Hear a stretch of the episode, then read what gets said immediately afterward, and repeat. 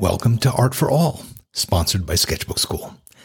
As a thank you for joining us, I'd like to give you a free ebook and our monthly newsletter full of tips, recommendations, and other cool stuff.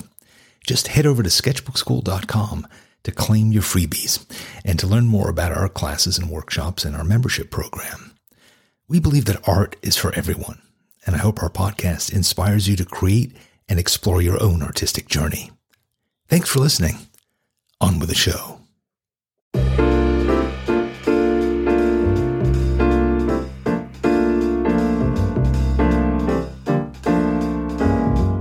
Welcome to Art for All, the Sketchbook Skool podcast. I'm your host, Danny Gregory. I am a sketchbook artist, and I'm the author of a dozen or so books on art and creativity. I like to make things, and I bet you do too.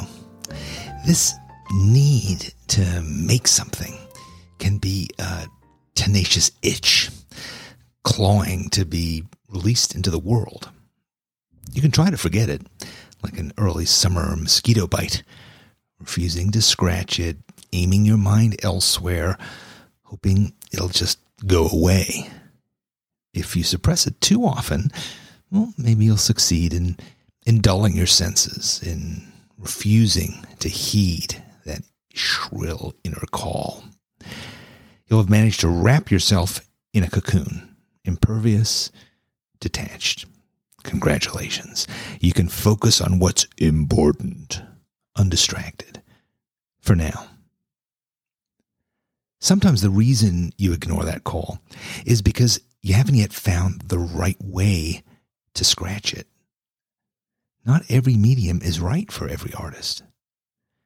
For some reason, maybe it's physical or aesthetic, we may need to keep shopping for a while till we find the right instrument.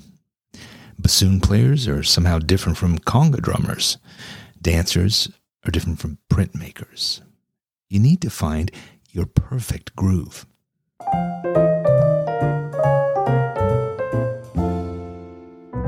Few years ago, I visited Creative Growth in Oakland, California. It's an amazing hive of artistic activity, all coming from people with various disabilities. I'll never forget the energy in that room with dozens of artists working all day, every day, making paintings and sculptures and ceramics and mosaics and prints. It was overwhelming and beautiful. Creatively, these people seemed to have no disabilities or challenges. They'd all found their groove. When we visited the American Visionary Art Museum in Baltimore, I re encountered an artist who I'd met at Creative Growth a few years before. Judith Scott was born deaf and mute and with an IQ of 30. She was also a twin.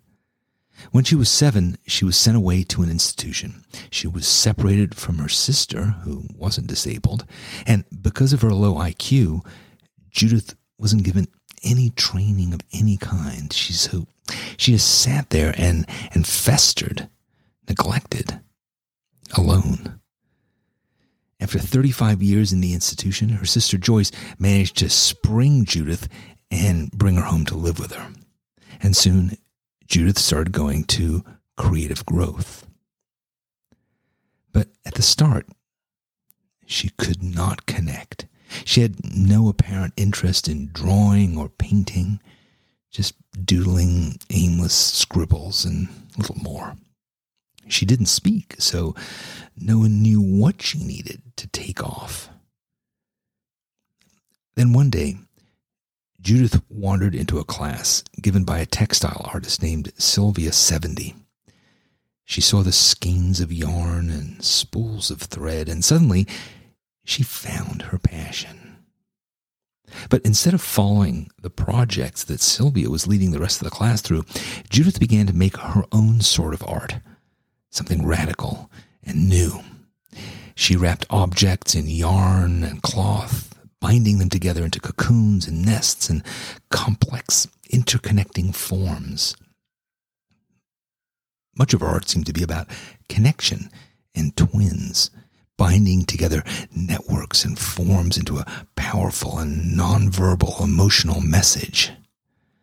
I can look at her work for ages, following the colors and lines and somehow feeling something so sweet and strong and comforting.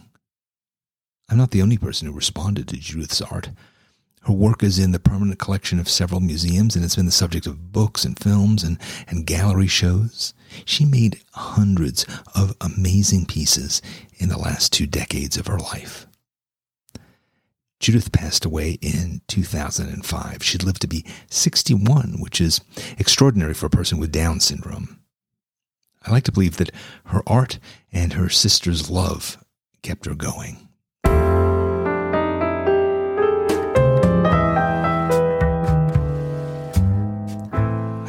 Story because it feels somehow familiar to me. I can identify with what it must have felt like to go from being abandoned in an institution to suddenly seeing the light, to discovering one's medium, one's voice, to see it grow richer and more complex and expressive.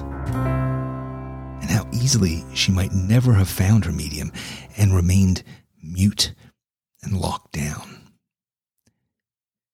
Judith didn't have the ability to wander through an art supply store museum, to trawl the web, and to find her groove. True love doesn't just appear. You have to keep your eyes open and look out for it. Just because you don't yet know how to scratch it, don't ignore that itch.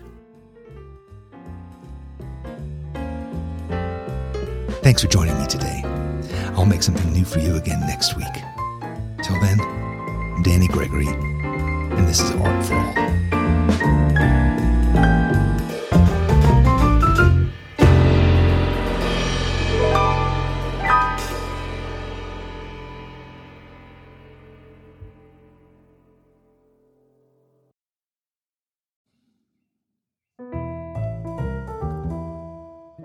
If you enjoyed this episode, don't forget to subscribe to our podcast and leave us a review.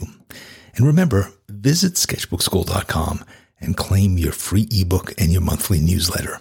Our community is always growing, and we'd love for you to be a part of it.